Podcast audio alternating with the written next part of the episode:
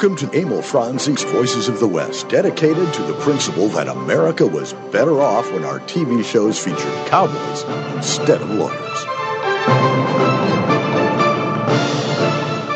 And a very pleasant Saturday afternoon. It is uh, Emil Franzi's Voices of the West.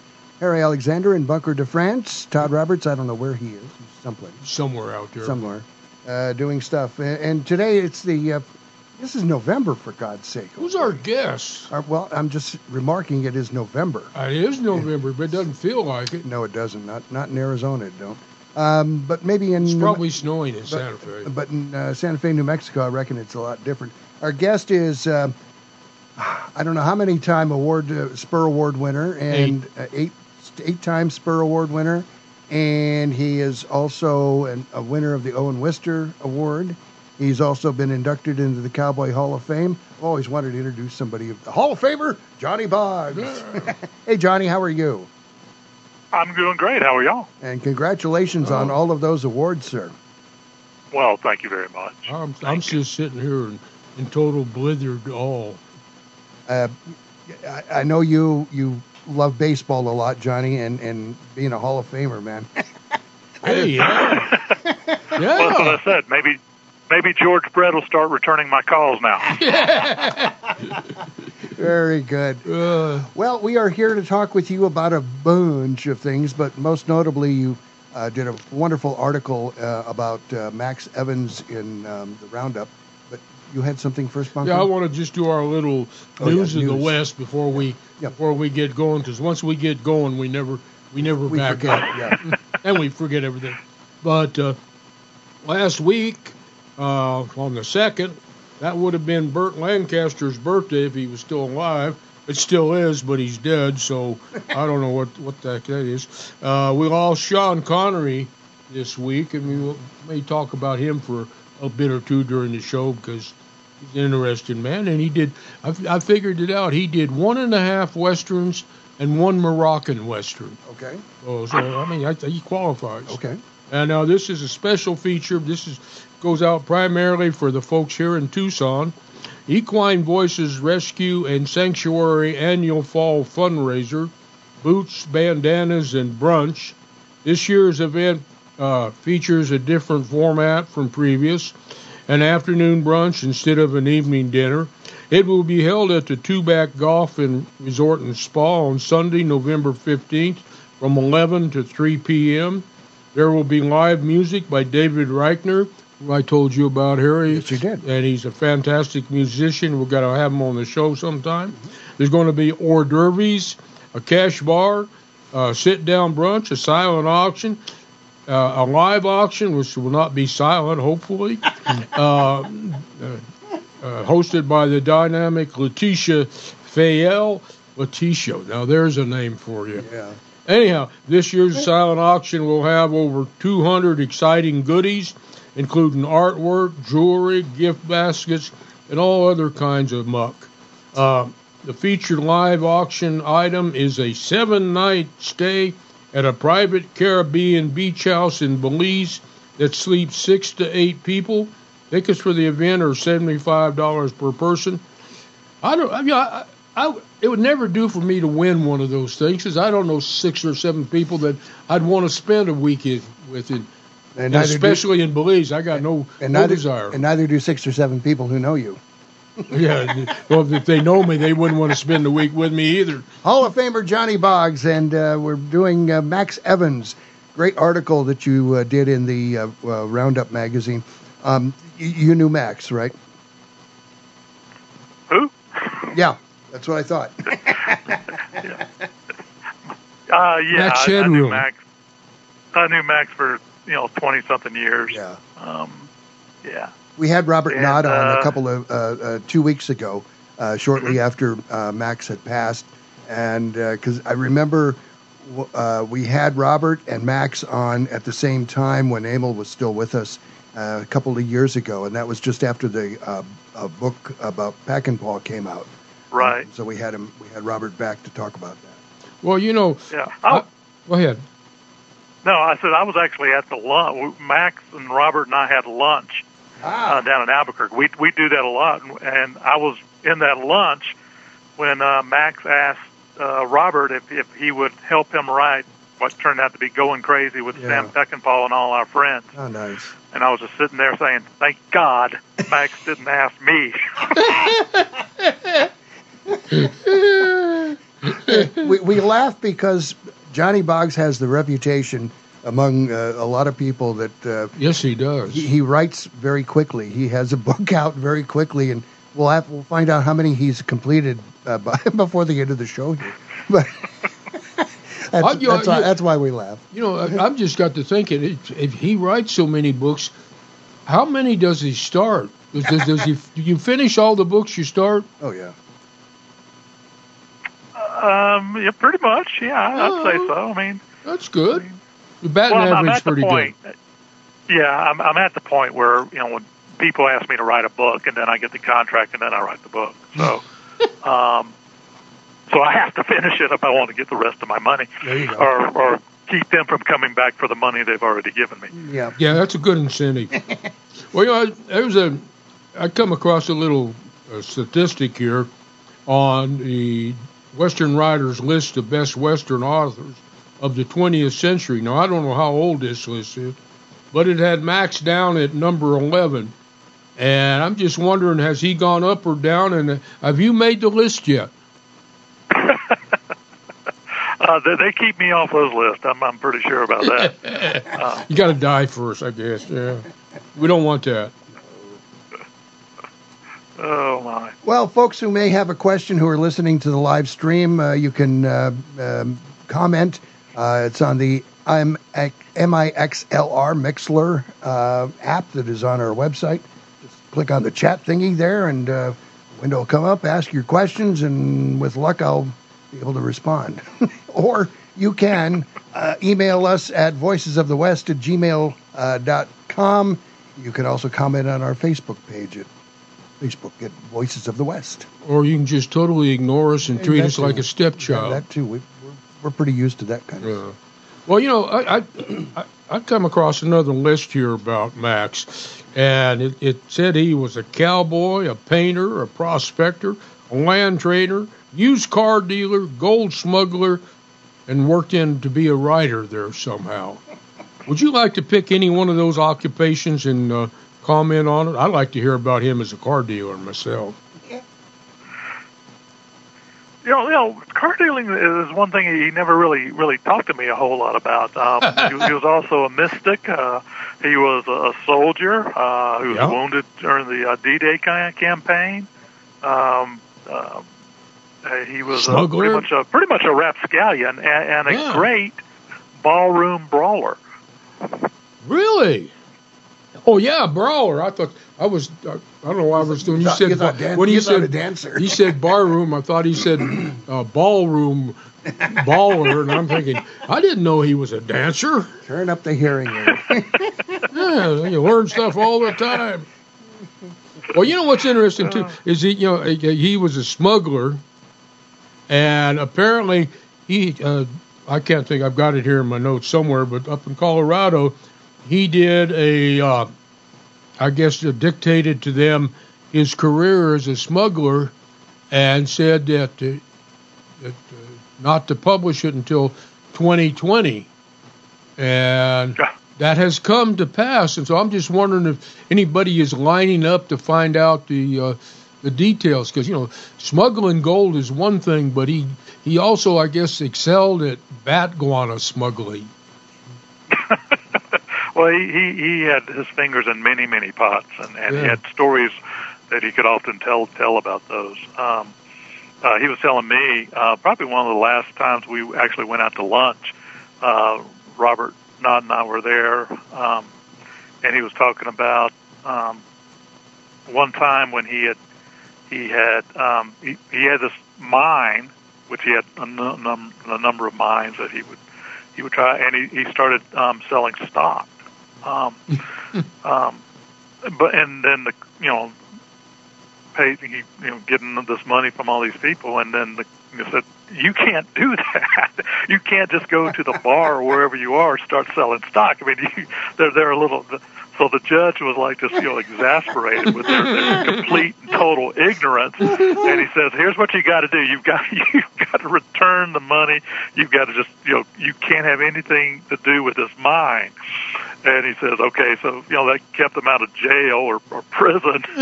and, uh, and then he says that the thing turns out to be this mine was producing like 24 7. It was just one of the uh, best minds he had ever had. He goes, and it's just sending out these profits to all the people that wound up as investors in it when he couldn't take a dime out of it. and he says, and I, you know, I got to thank God. I got to thank, you know, everybody for, for, for, because do you realize what would have happened to me if I had all this money I'd have spent it on all the bars. I would have been, I'd have been, you know, I'd have drunk myself to death. So this was a great blessing. So he was, he was thanking the judge for uh, all these years later for saving his life by making him stop selling illegal stock. He must have thought he was in a in a western.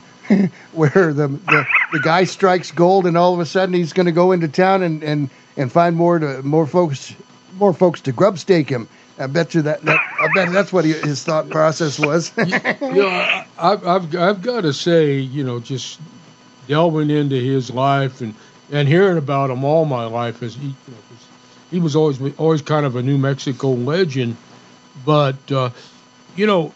I think when they print any new dictionaries and they put the word cowboy in there, they should put his picture next to it because yeah. this guy was. I, and when I say this, I'm prefacing this on all the different cowboys I've known, you know, and they're not like this is a, this is what a cowboy is. It's not like Roy Rogers or yeah. or Casey Tibbs. It's all these different guys, con men. Uh, I know I knew cowboys that all they all they wanted to do was find a rich widow and get married and and and and, and have a ranch. yep. Yeah, they, he was that, that he was the, the, the poster child.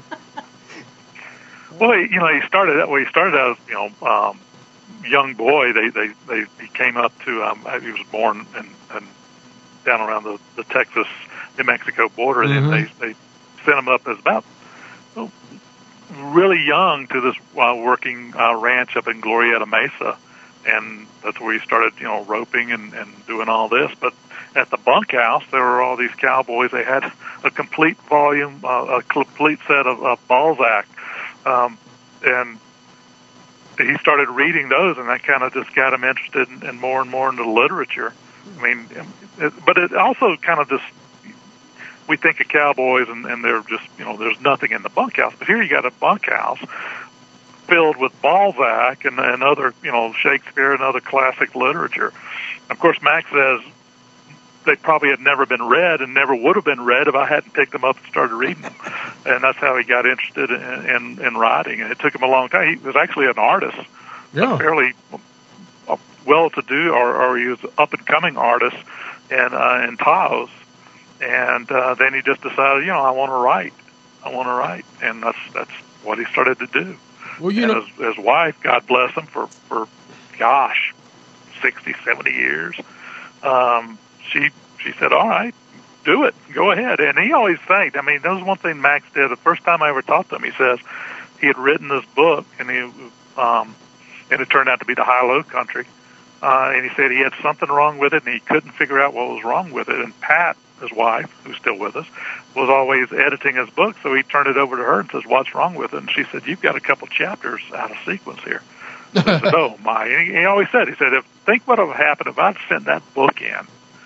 Uh, to an editor. They'd have looked at this and said, "This is idiot. You're an idiot. Don't ever bother us again." And that book would never have been published. That book never have been published. Sam Peckinpah would have never taken on an option of it. Uh, and then there's a good, fairly good chance that uh, the Rounders would never have been made to a movie. Yeah. Um, but so that, that he says, I mean, she she's responsible for all the success I had as a writer because that that kind of set me on the path that um, that he kept up with for gosh, 1960 to to he was and he just finished his his um his last novel uh, right before he died, and it yeah. came out right before he died, and I was kind of happy about that. So he at least got to to hold the book in his hand. Well, you know, one of the things I think uh, about uh, him when he was a painter is that he would be the perfect guy to be a, a painter in Taos. You know, you have that just the right amount of cowboy BS to go with the paintings to be successful. Because, uh, as you know, John, because you're up there in Santa Fe and at the art community up there, uh, they've got some just fantastic artists, but they've also got some fantastic BS artists up there too.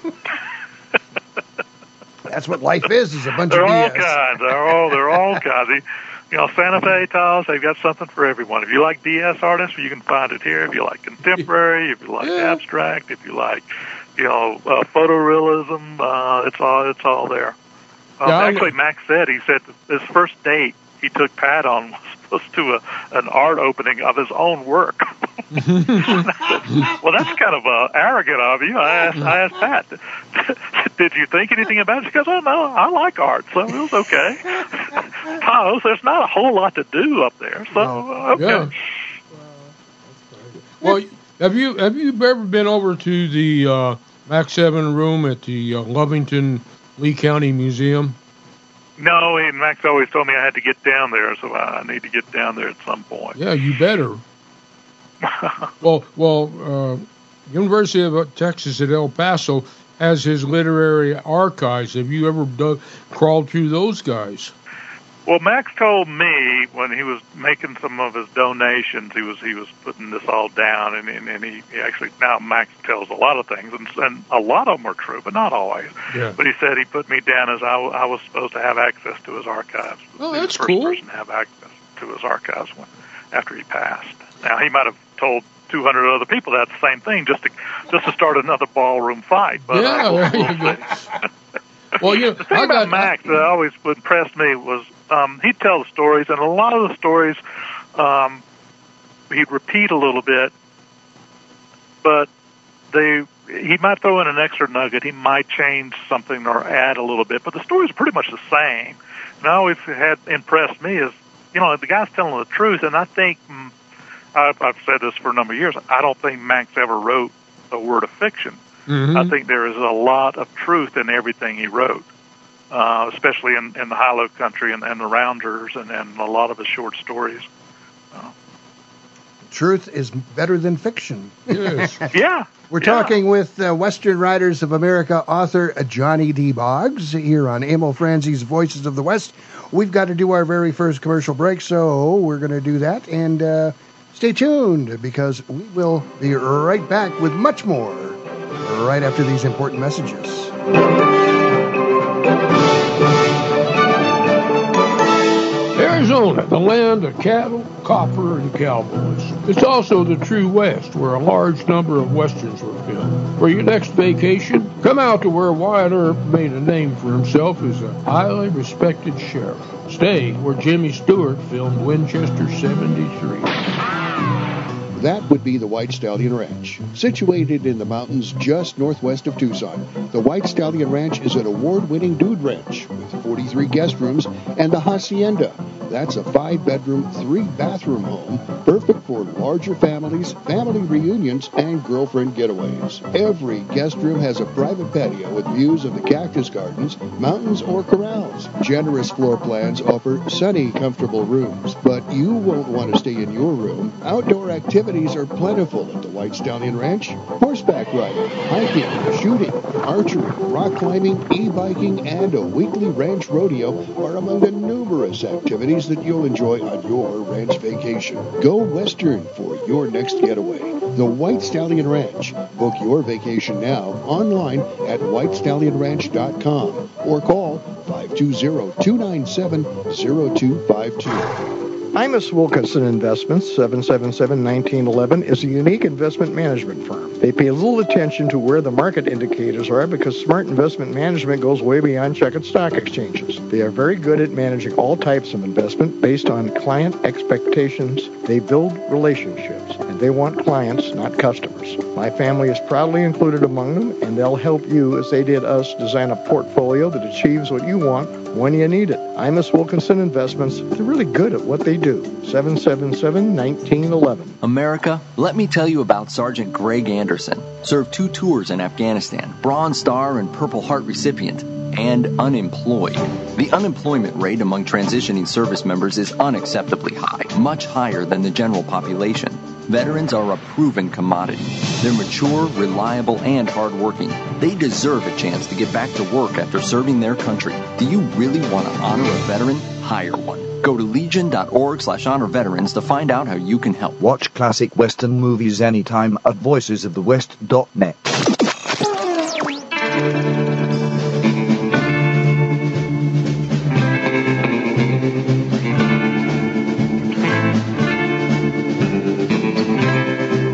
are back on Emil Franzi's of Voices of the West. Harry Alexander and Bunker DeFrance. Todd Roberts is missing someplace. Incognito somewhere. And uh, our guest is Western Writers of America author uh, Johnny D. Boggs. And uh, we got a little border incident at 4 a.m. That's the name of this. Yeah. Is that, is that, is that a theme from something? Yeah, border. Uh, it's 4 a.m. at the border.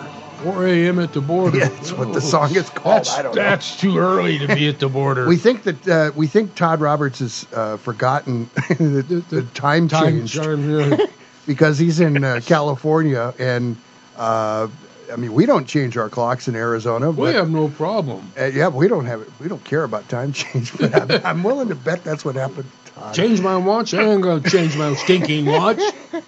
All right, we are talking with Johnny Boggs and Bunker Europe. Well, you know, I mentioned earlier that we lost Sean Connery this last week, and he's guilty of making, like I said, uh, one and a half westerns, one Moroccan western, but the one western. And Johnny, I want to get your feet on this, especially Shalako or Shalako, uh, terrible hat, uh, one of the worst hats ever in a movie.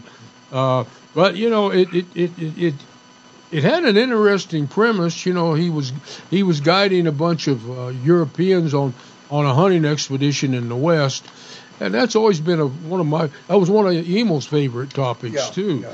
But what did you think of Shalako? Um, uh, not much. yeah, that's, uh, and I appreciate that because you're a, you're a film guy. Uh, you know, it's based on a Louis L'Amour novel, Yeah. um, and it, it was, uh, uh, uh, like you said, it's an interesting premise, and, and it, it's a great. It, they're great stories to be told about these. these Yeah. You know, Buffalo Bill Cody and, and Texas Jack Omohundro, or sometimes they even try to get Wild Bill Hickok would come and escort these people on these paying gigs, uh, just to um, you know shoot a buffalo or whatever. Um, and this in this in the story here, um, they they run afoul of some mean people and, and Indians and all that. And it's just uh, it's just uh, a disaster, and that happens a lot in, in movies. And, and, and, and I like the way you I'm put sure the Sean Connery got paid, and then he was fine with it. And, you know, I was reading an article or a, a quote from Barbara Stanwyck uh, in a biography of hers, and she said uh, she was talking about one. I think it was might have been Cattle Queen of Montana, one of her her movies, and she goes, you know, sometimes um, you take the role, the script's not finished, you start shooting it, you realize it's terrible, and you just you say you just do your best, work your way through it, and then pray to God nobody goes to see it. Well, you know, I like I like the way you describe that. He runs into some bad people. that is so perfect. But you know, now there are some interesting things about this movie, though. The technical advisor was Rod Redwing, who was one of the top gun guys, knife and tomahawk guys. And what do you, what were your point? Oh no, I, I, I believe uh, Mr. Roberts is with us. oh, is he? Are you there, Tom? Mr. Mr. Roberts is here. Hey, Uh, what, were, Hey. were you on California time when you? Well, I, it's uh, 323. So, yeah. uh, no, no, no, no, no. It's it's it's four twenty-five. It doesn't matter. say it hel- is not 425. say hello, is here. Todd. Say hello to Johnny Boggs. Johnny Boggs. I'm sorry, Johnny Boggs. That's quite all right. You know, that's that's the it's, you don't want to show up on time. You want to have this delayed great entrance, and and you just did it. So now all the focus is on you. yeah. Yeah, yeah. Well, that's the last thing I want, Johnny Boggs. Uh, as, you know, as as the, as our fearless leader used to say all the time, he'd call me up in the middle of just sometimes late at night, sometimes early in the morning. He'd say, anyone would call me. He'd get me on the phone. And he'd, hey, Tiger. I'd say, oh, hi, buddy. Uh, uh, what's going on? It'd be six o'clock, six thirty in the morning sometimes. He said, well, I was talking to Boggs last night, and he was telling me about this book and it's really great. And you better read it. Listen, I got to go. Take care. Bye. well, you know, I was talking about about uh, the remnants of Shalako, and you know, Rod also he played uh, Chato's father in there, which was interesting because Chato was played by Woody Strode, who's probably one of the greatest black Indian actors. You know, he did so many of those good things. Yeah, I just Well, I don't know. I we can't we can't forget that he was also a major star athlete at UCLA. Yes, he was. He was a fantastic athlete.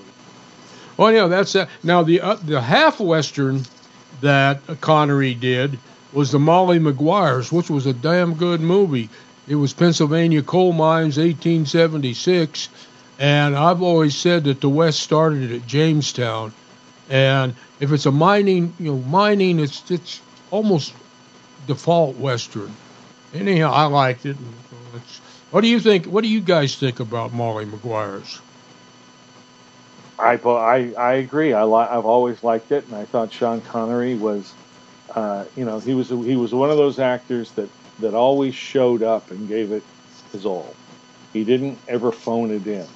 Uh, and I, whether you're talking about uh, the Molly Maguires or you're talking about uh, um, the uh, movie The Futuristic Zardoz, or you're talking about uh, the Great Train Robbery, or um, anything. I just, I never, I, I enjoyed him every time I saw him on film. And now for the Moroccan Western. And if anybody tells me this is not a Moroccan Western, we're going to have to go out in the alley. it's The Wind and the Lion. That is, I don't know, that's, you know, to me, when I saw Wind in the Lion, I, I thought, there's a guy that can stand on the same pedestal with John Wayne because he's Well, that good. Absolutely, and, and I think that Brian Keith again. Uh, I know we're not talking about him, but I found his Roosevelt to be completely Yes. enigmatic and drew me in, gave me great pride, and, and honestly piqued my interest about about uh, Roosevelt in such a way that I started reading about him. Uh, and I love John Huston as Yes. the Secretary of State, uh, who's you know just a, a great character actor he always was. But John Milius wrote that script and Yes. directed it, and you know is a very close friend of our the friend of our show, uh, that being Dan Gagliasso, Yeah. and uh, he has tremendous stories about John Milius, and he's one of those guys like Connery that was the real deal. Tell Johnny you won't ask him about the girl in Vegas with the fake boob job who showed him her boobs. So Johnny, I'm, I'm I've been told that I'm not supposed to ask you about a certain female in Vegas that uh, you and Dan, I guess, uh, met together. If you won't ask, I will. That, that, that's a lie uh, because it was uh, Vegas. It, it was Mesquite, Nevada. He, he says it was Mesquite, Nevada, not Vegas. Mesquite, Nevada. Okay. Well, thank you for that clarification. It's important. no, no. Get, get, get the facts right. Johnny, now did she have a, a, a one of those names like platinum, cashmere, silver, uh, silk, or anything like you that? know, I, I, I, I never got her name. You know, Oh, it was like, okay. uh, she just shows up. There was the, the, the flash, and then, then she was gone. Um, She Well, couldn't sounds like most of it sounds like my dating life, Johnny. she couldn't have that's had, she couldn't have had the same name as Honor Blackman in uh, in the uh, Goldfinger, could she? Uh, no, I don't think she had that name. That- that- Well, Yeah. did, Johnny, No. did she? I, I, I, you know, that that was, gosh, 2003. you know, that's a long time ago. Yeah. Uh, Yeah, I don't, I don't remember a whole lot about that. Uh, amnesia. Claim amnesia. Well, Maybe that want- was her name, Amnesia. There you go. You want to get on with Red River? Then? Yeah, let's. let's Okay, now let- yeah, yeah, we're going to straighten this story out here. You know, I, I'm in the bar drinking a beer with some guys. These, these, these two blondes come up and they start talking to the other two guys about you know horses or where you can get uh, quarter horses in in uh, Nevada. So there's nothing I can really add to this conversation. So I'm just hanging hanging back drinking my beer, and then you know one of the women comes up and starts talking about whatever and stuff like that. And the next thing I know, she's decided to uh, flash her her her chest out, and um, I'm, I'm just standing around there minding my own business. And then uh, they eventually go on their merry way, and I go back to the uh, to some other friends who are who had been watching the whole procedure, and I said, but one guy says, you know, Johnny, you're just like the we were watching you and, and trying to figure out what's going to happen, but you're you're like the ultimate Western hero. They think they're going to lead you astray, but in the end, you do the right thing and, and walk away. Well, there, Yeah. that's the true story. There. Well, she sounds like she was not a quarter horse, but a thoroughbred. Uh, where's where are the sound effects? Yeah, yeah. We'll be here all week, folks. well, let's let's let's talk a little bit And about. speaking of Max Evans, uh, yeah. Hey, get on with Red River. Oh, Red River. Yeah, let's. You're working on Red River now. Bring us up to date on what's happening there. Well, I'm just I'm just tracking down all the information I can find about the making of Red River for uh, a book project I'm working on for the University of New Mexico Press. So Well, let's see here. Oh, I got, I got. I'm going to test you and see if you got this stuff yet, or and you can add to it. But uh, uh, Glenn Strange, who did 16 uh, westerns with Wayne, this was his last film that he worked with him, so I guess that would be 17. Uh, he he did. He was a drover and did stunts. Um, what can you add to that? he's a quitter. He's a quitter that pays dearly for quitting. Yes, he did. That'll teach him. And I guess Dick Dick Farnsworth, he worked on that. He he was one of the late additions of recent times. That's one of the great things. People go in there now and they find out stuff about the picture that when they were writing about it at the time never got never got written down and you know, seemed to be forgotten, but it, somehow or another it bubbles to the surface like like crude. Well, there, there's one story now. Now, people tell different stories about different things that happened during the movie, but one of the stories, um, Farnsworth is apparently one of the the men, Dun, Tom Dunson, played by John Wayne hires Mhm. when after after the mutiny occurs and comes in. It's, I I've never been able to spot him, but there's a story that you know when Montgomery Clift came out. Um, he knew nothing about horses. He got there before they started shooting, so he could, you know, ride the horses and get comfortable with the guns and get comfortable with the western genre and outdoors, and, but mainly to ride horses. So they set him up, and one of the, one I think the Hawks or, or somebody um, tells him, "Look, here's what you got to do: follow this cowboy around." And do just copy every move he makes. If he scratches his butt, you scratch your butt just like he does, and you'll be okay. And um, and the they say that was Richard Farnsworth, and that's who um, Montgomery Clift followed around. Another story is that they, when he got there, they just they just rode. They go up, uh, they'd pack a lunch, put it in the saddlebag, and just ride forever, uh, just so Montgomery Clift could get comfortable on the horse. Well, you know, uh, I've, I've I've actually seen Dick in the scene there when they're when everybody at the end is all gathered around. Uh, Wayne hasn't uh, hasn't walked through the herd yet, and he's in the crowd with all of the cowboys that are standing there, and he got a couple of shots that he shows up in. Now I've got a little a little piece here for you.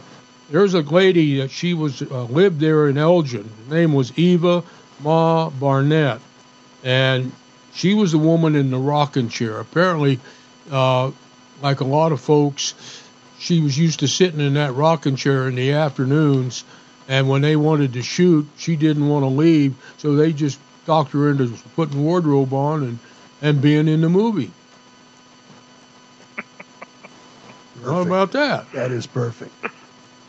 And now I got some more local local history on this thing for you, John. Like I said, there was some local wranglers worked on it.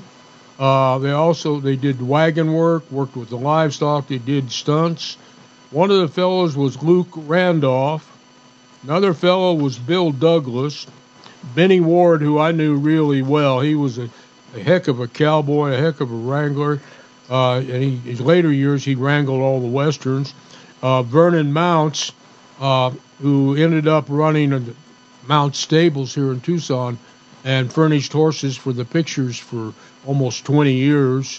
Frank Clark, he was uh, kind of a legend around this area.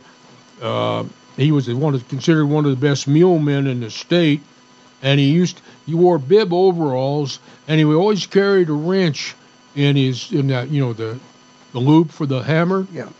And if he got in a fight, he was the fastest wrench in the West. Oh yeah, That's great. And the first uh, Teamster card to a local went to Bill Douglas. Now, how about all that? Well, you're just a wealth of info. When, when are you going to write your Red River book? Well, I, I might I might write a, a Red River uh, shredded wheat ingenuity card, but that's probably about So, Johnny, I got to ask you a question about Red River. I've read this before, and I just wanted to see if you found the same information. That you know, Wayne was not that excited about having Montgomery Clift, but once he found out that Clift could drink extensively, like he could, that it warmed him a little bit more to to, to Clift because they would sit and drink way, way into the wee hours of the night. Uh, Well, he, drinking- Hawks, well- and several other fellows. A lot of people were were, were, were drinking. Uh, I don't know the Wayne uh, drank that much with Clift, but uh, there was a lot of drinking going on, as as in most most. Of But the drinking kind of got. I mean, John Ireland, uh, who clashed with Hawks, or Hawks didn't like care much for John Ireland, um, knew Montgomery Clift for from um, Broadway because that's where they'd started out, and so they hung out a lot together. And, and when they had time off, they would go down to uh, Nogales, and Ireland said they just bring all the Wranglers down there with them, and they just fill the bathtub with beer, and then they drink drink drink as long as they could, and then come back up to start shooting the film again. So um, mm, Harry Carey um, said, uh, uh, Junior um, said that um, Wayne thought that uh, Clift was a pain in the butt. Mhm. Um, but as as um, uh, Harry said, but Wayne never said that Clift wasn't effective. So Interesting. Well, if I can add to that, because what, from what I have gathered was that uh, Wayne did respect uh, Clift's professionalism, but it was also on record that Wayne and Brennan didn't uh, take to him too well. Well, the other thing was, um, um, I mean, the, the, amazing thing is that the, the final fight scene, um, they were talking about, you know, someone said, you know, John Wayne could have killed Montgomery Clift with one punch. But the fact that they could make this fight scene seem so realistic was a credit to Hawk's direction, of course, and Christian Nyby's uh, editing. But, uh, but he pulled it off. I mean, it was his first um, his first film role, and that was it, it, it, because of the delay. I mean, they filmed the movie in 1946. It's not released until um, fall of 1948 uh, because they ran into a lot of editing problems uh, and a lot of um, uh, money problems. Uh, so, meanwhile, Clift had made the search immediately after that. The search came out first, and the search actually he's actually nominated for an Academy Award for the search. Um, Well, you know, there's a, there's a thing too, is that people keep forgetting that uh, Ireland, as Cherry Valance, uh, he puts a bullet in Wayne's rib just before the fight. That takes some of the that takes some of the starch out of you. Now, Well, that was another thing they said that that, that Hawk said. He said, "Okay, well, I mean, how can how can this happen?" He said, "Well," and the Hawk says, "If we if if I kicked you in the jaw, wouldn't that give me an advantage?" Um, and you can see there's there's actually one scene where he's a Yes. still where Clift is doing a football kick. That's not in the film, but he does kick up Adam when he's knocked to the ground and connects on that. And then, like you said, he has been wounded by uh, John Ireland when they shoot each other, um, and so so that there is that effective. Uh, So you know, is the ending great? I mean, that's that's one of the great debates on that, and a lot of Yeah. people found it's not. And even Hawk said, no, it's not. It's not a great ending. It's not the ending I, I I really wanted. But how would you end it? So there. I mean, Hawks didn't want to kill Wayne, the Wayne character who dies in in, in Borden Chase's book. Yeah. Uh, he wanted. Yeah, Hawks just didn't like do that. He, he, I mean, he said he killed, um, you know, in the original Dawn Patrol, the World War One aviation movie from the 1930s. Says he kills the main character because that almost ruined the film. so he's not going to do that. Now it's okay to kill Paul Muni in Scarface. I mean, he, that's the reason you watch Scarface is to wait to see him die. But Hawks did not like killing Yeah. people, characters that um, he thought the audience was going to like. Interesting. We're yeah. talking. We're, we're talking with uh, Western Writers of America author Johnny D. Boggs. We are way over our bottom of the hour break. Let's break. We are. Harry Alexander with you, along with Bunker de France, and Todd Roberts is in Los Angeles. We'll be back with much more uh, right after these very, very important messages. Stay with us. When looking for a property management company, here are some things you should consider. How long has the company been in business? What types of properties can they manage for you? And does the company give back to the community? Well, your search is over. The Pole Ash Management Company meets and exceeds those considerations. They've been in business in Tucson, Arizona since the 1960s. They manage all types of properties throughout Arizona and elsewhere, from residential to commercial to public sector properties. The Pole Ash Management Company also dedicates its time and resources to numerous community projects, including help funding the drive for the USS Arizona Memorial at the University of Arizona. You also want a property management company that puts you, the customer, first. Contact the Pole Ash Management Company today at poleashmanagement.com and ask about the complete package or call 520-795-2100. That's 520-795-2100. The Pole Ash Management Company. Property managers you can trust. Can you even imagine switching back to pen and paper to run your business? Every year we become more and more dependent upon our technology. If your network is not set up properly, you're just one click or one email away from losing data critical to your operation. Arizona Computer Guru offers a host of services to prevent and protect you from disaster. From online backup services to email filtering to fully managed network services, Arizona Computer Guru is here to keep your network secure, your data safe, and your budget in the black. To schedule your free consultation, call 304 8300.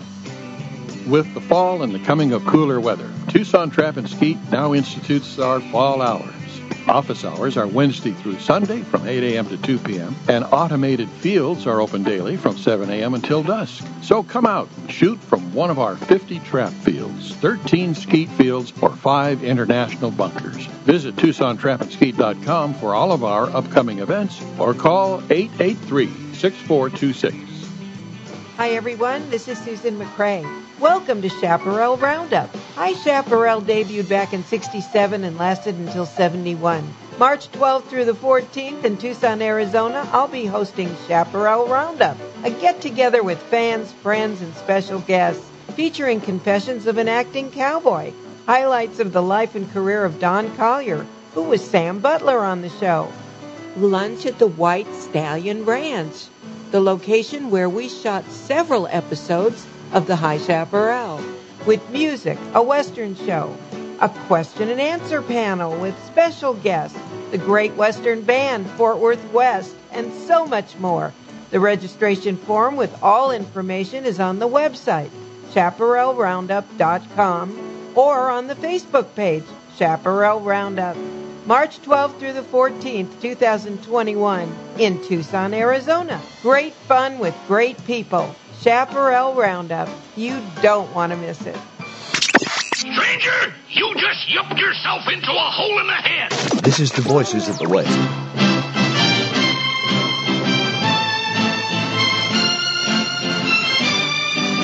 It ain't a Western unless Yosemite Sam is in it. Welcome. God, you just talked yourself into a hole in the head. Welcome back to Amo Friends, these voices of the West. Harry Alexander with Okay, you, what time is it now? along with uh, Bunker de France, Oh, and uh, in Los Angeles is Todd Roberts, and in New Mexico probably be there at is and in New Mexico is our guest Johnny D. Boggs. Okay, thanks. There we go. All right. Well, hey We'll turn, turn We're him back. here. Hey, Anyway, I've, I've, I've got a I've got a question, comment, something or other. I don't have, I've got no idea what I'm doing. Uh, but uh, apparently, well, this is this is confusing to me. But you know, the Cherry Valance character was much bigger originally. Now I've heard many different stories that uh, Hawks was not happy with uh, with Ireland's behavior, uh, drinking and smoking marijuana, but also that uh, they were both uh, wooing Joanne Dru, and Ireland won, married her later, and Hawks didn't like that. But one of the other things was I I understand that Cary Grant turned down the role of Cherry Valance, and Gary Cooper turned down the role of Dunson. There are reports of that. Um, that uh, Cooper uh, Cooper was to play the Dunson role, and that the Hawks asked Grant to play the Cherry Valance role, which was go- which was like you said, it was, it was a much bigger part. It's a bigger part in in uh, Borden Chase's uh, book, and uh, but they cut it down. And but Cooper wouldn't do it because Dunson was too um, brutal, and Grant would. I mean, I. I'm trying to track down the the, the Grant part. I, I have a little bit of a hard time picturing um, Cary Grant in any western, Yeah, uh, really. but especially as Cherry Valance. So uh, I'm, I'm working on that. Wayne, see. yeah. I mean, the other thing is, you know, a lot of times publicity people put out names, Mhm. and and you find a lot of people connected with movies who, who, who probably were never even seriously considered for the movie. Um, Well, Scott Eyman's So- got a book out now, just come out on Cary Grant. Maybe there'll be something in that to help us figure it out. there's nothing in that uh, Oh, to help us figure that out. So, Oh. and that leads me to more to believe that maybe the Grant piece is is more myth. The Ireland Dru connection, uh, John Ireland denied that. I mean, he didn't deny that that his role got cut, and uh, there are enough sources that say that Hawks and Ireland clashed mostly because of um, you know whether whether uh, Ireland was smoking weed, which there's a great story about John Ireland and Robert Mitchum uh, a few years later underneath the table at a at a local Hollywood hangout smoking a joint underneath the table, uh, and Ireland even admitted that he was that you know he was drinking a lot on the set, so that kind of that that as somebody once told me, when you're in Hawks's doghouse, you're you're you're in the doghouse. I mean, if you get on his wrong side, you're on his wrong side. So they cut down the part substantially, and uh, but you know, still, John Ireland is uh, does a great job in that role. He's like uh, perfect, and Yeah. uh, and you think he would go on to to make uh, make a career, and he, and he you know a couple of years later he's in uh, All the King's Men, uh, where he gets an Academy Award nomination. Yeah. Now Ireland says that he says he hardly knew Joanne Dru on the set of Red River, and Joanne Dru wasn't even Hawks' first choice for uh, that role. No. And and he says they met and started having their affair and eventually got married during the making of uh, All the King's Men. Uh, and Hawks denied that he had anything to do with Joanne Dru. Um, he says, you know, we never even went out went out to dinner, maybe, and that was it. So he denied that there was any. So the the the Oh, he was a married man, female too, relationship and the female rivalry has been debunked by a number of sources. Um, but the uh, the rest of it is still kind of open up. we, we we need to do a show in some at some point, maybe make it a, like a two-hour show uh, of uh, the movies made with the people who were in them. But who would we think could redo that movie, or who might be better in that role than the person who was in that role. Or, or what if? Of what if? Yeah. like, can, could Superman beat up Captain Marvel? Exactly, something like that. But anyway, uh, we're talking with Johnny Boggs. Uh, he's in um, uh, New Mexico right now. Todd Roberts is in Los Angeles. Bunker de France and Harry Alexander. We are in Tucson, and we will be back with much more of Emil Franzi's Voices of the West right after these very important messages.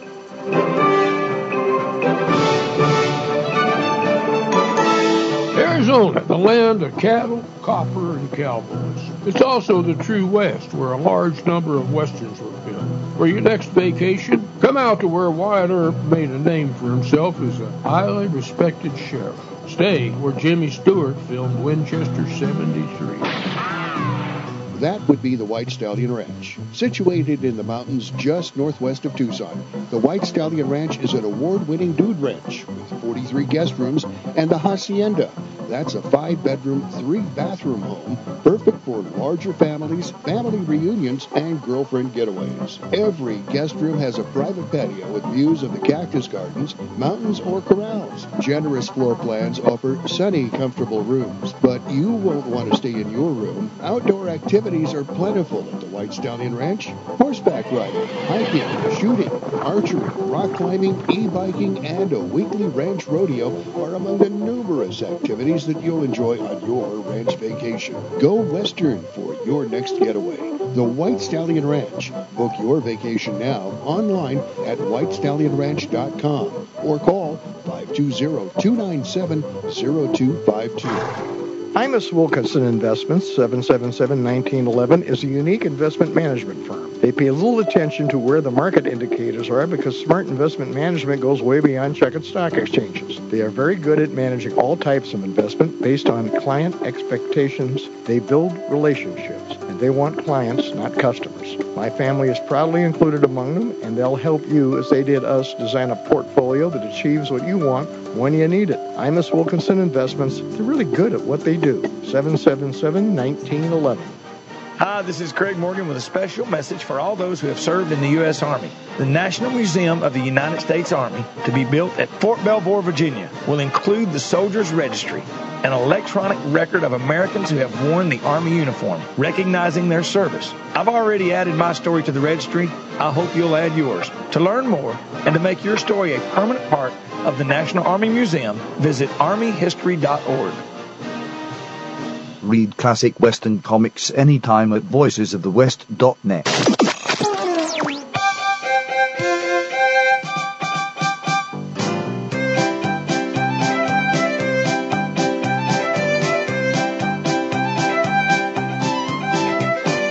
That will take us out on a little bit of a two-step here. I like that. Yeah, I just kick up my heels There here. you go. Harry Alexander Bunker de France, Todd Roberts. This is Emil Franzi's Voices of the West. Our guest, Johnny D. Boggs, and New Mexico. And Johnny's written a number of books about uh, film history and such. And one of the books I want to Oh, talk yeah. to you about is your comprehensive guide about Billy the Kid on film, 1911 to 2012. And I'm sorry you had to sit through uh, all those terrible films in order to write the book. But what I want to get your impression of the uh, uh, Johnny Mack Brown portrayal of Billy the Kid. Careful, that's my well, favorite. you know, you can read the, the the Alabama accent doesn't really kind of fit what we know about Billy the Kid. Well, true. Uh, the, the the the one the story is that uh, when they, they made the movie, uh, they they originally were going to follow up true and, and have Billy die, but nobody wanted to see uh, Johnny Mack Brown die, so they changed that ending. It's uh, it's um, uh, well as, as we as I said, I said when I, when I wrote the film book on just movies about Jesse James, I had to sit sit through a lot of bad movies. But when I had to sit through more movies about Billy the Kid, I realized, you know, Jesse James wasn't that bad. Wasn't that uh, bad? After all. I, I, I don't know. I, I, I- I'm not sure where you're at with that particular film with, with Mack Brown, but uh, that I think is it's a favorite of mine. And, Me uh, too. Because Johnny Mack is a favorite of mine, but I I see him portraying that character much like Clu Gulager did in uh, uh, the, uh, the Tall Man. Tall, Tall Man television series. and I, I I don't know if um, if that was the exact personality or that type of personality um, was fitting with Billy the Kid. You know, uh, where was it Emilio Estevez who played? Was Emilio or was it Emilio Estevez. It was Emilio Estevez. Yeah, yes. who played uh, in, in uh, Young Guns there, um, which I thought was pretty good too. But I think he was just too psycho. Well, you know, growing Well, up, the, I mean, as, as I say, the, the reflections are, are the, the character reflections are usually an interpretation or, or, or representation of the times when they're made. Yes. So um, Johnny Mack Brown's coming out in the, in the Great Depression, and so he's reflecting this kind of period of like that. And and you want the hero to um, to be really good and, and, and get away at the end. Uh, Emilio Estevez, when he's playing it, uh, it's a reflection of the go-go 80s. And, uh, and actually, John Fusco, who did the, the screenplay for Young Guns, he he told me that his, his first um, uh, the opening line was like four riders appear on a hill. If they were a hundred years later, they'd be on Harleys. That, that, that's that's how the movie got made. That's how that movie got made. So it's a reflection of the, of the 80s, and it was a huge hit. Now the thing about Young Guns is, um, it really it's it's such a financial success that it immediately sends a sequel into production.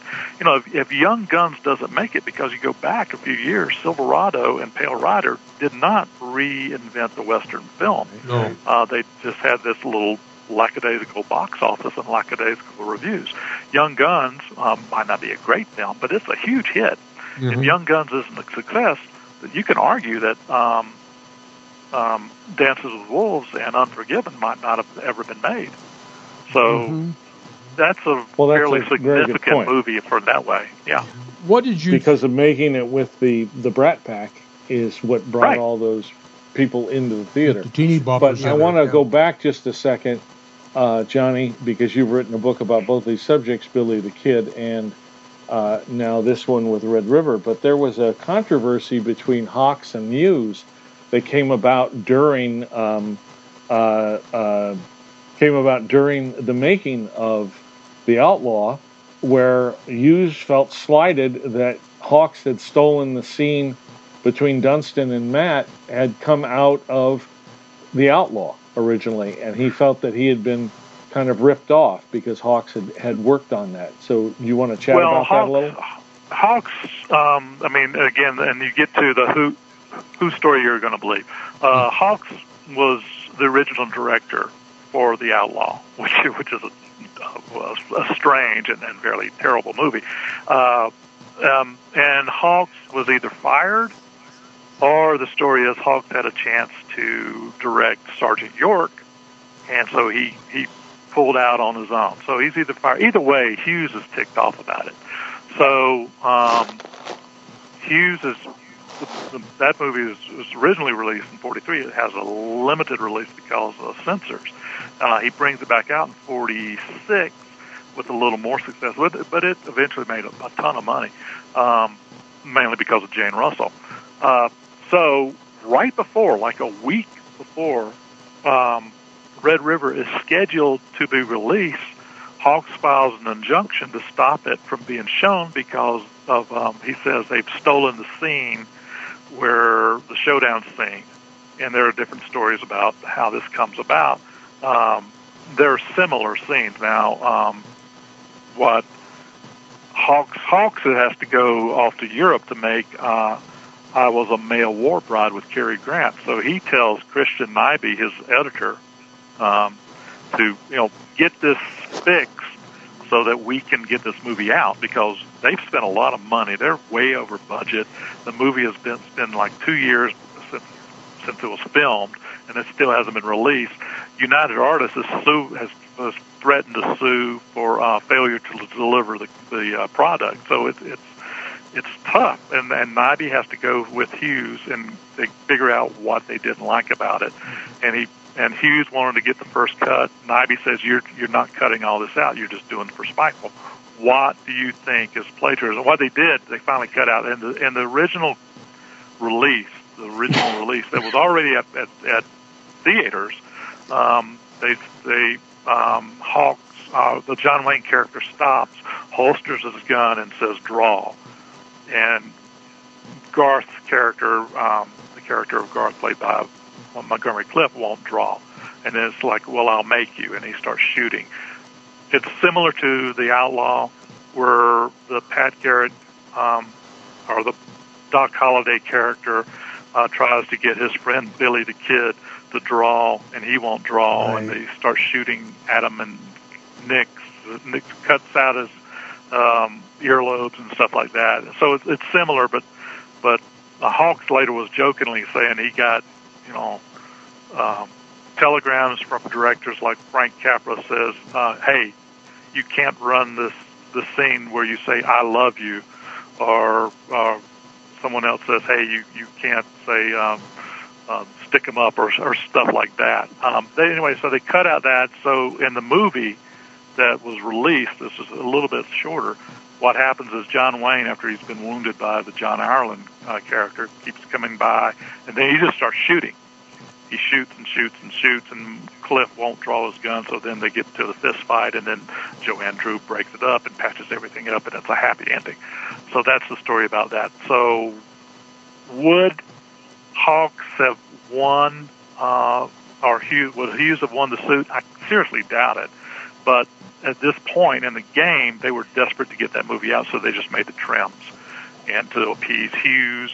And you know, Hughes is getting publicity too for the Outlaw, and then Hawks is getting publicity uh, for uh, Red River. So it was kind of a uh, um, a win-win situation for both of them. I mean, Red River made money.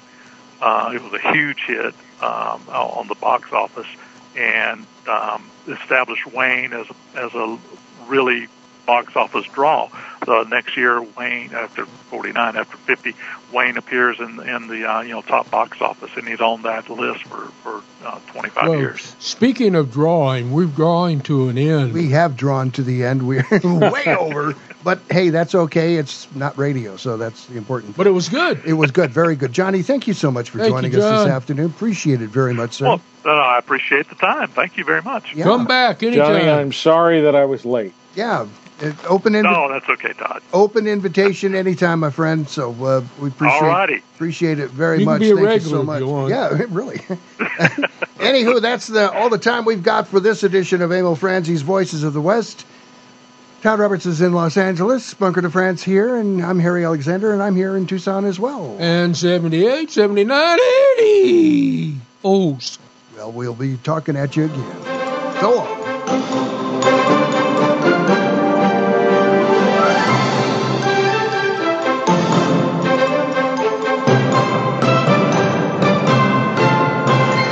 Thanks for listening to Emil Franzi's Voices of the West.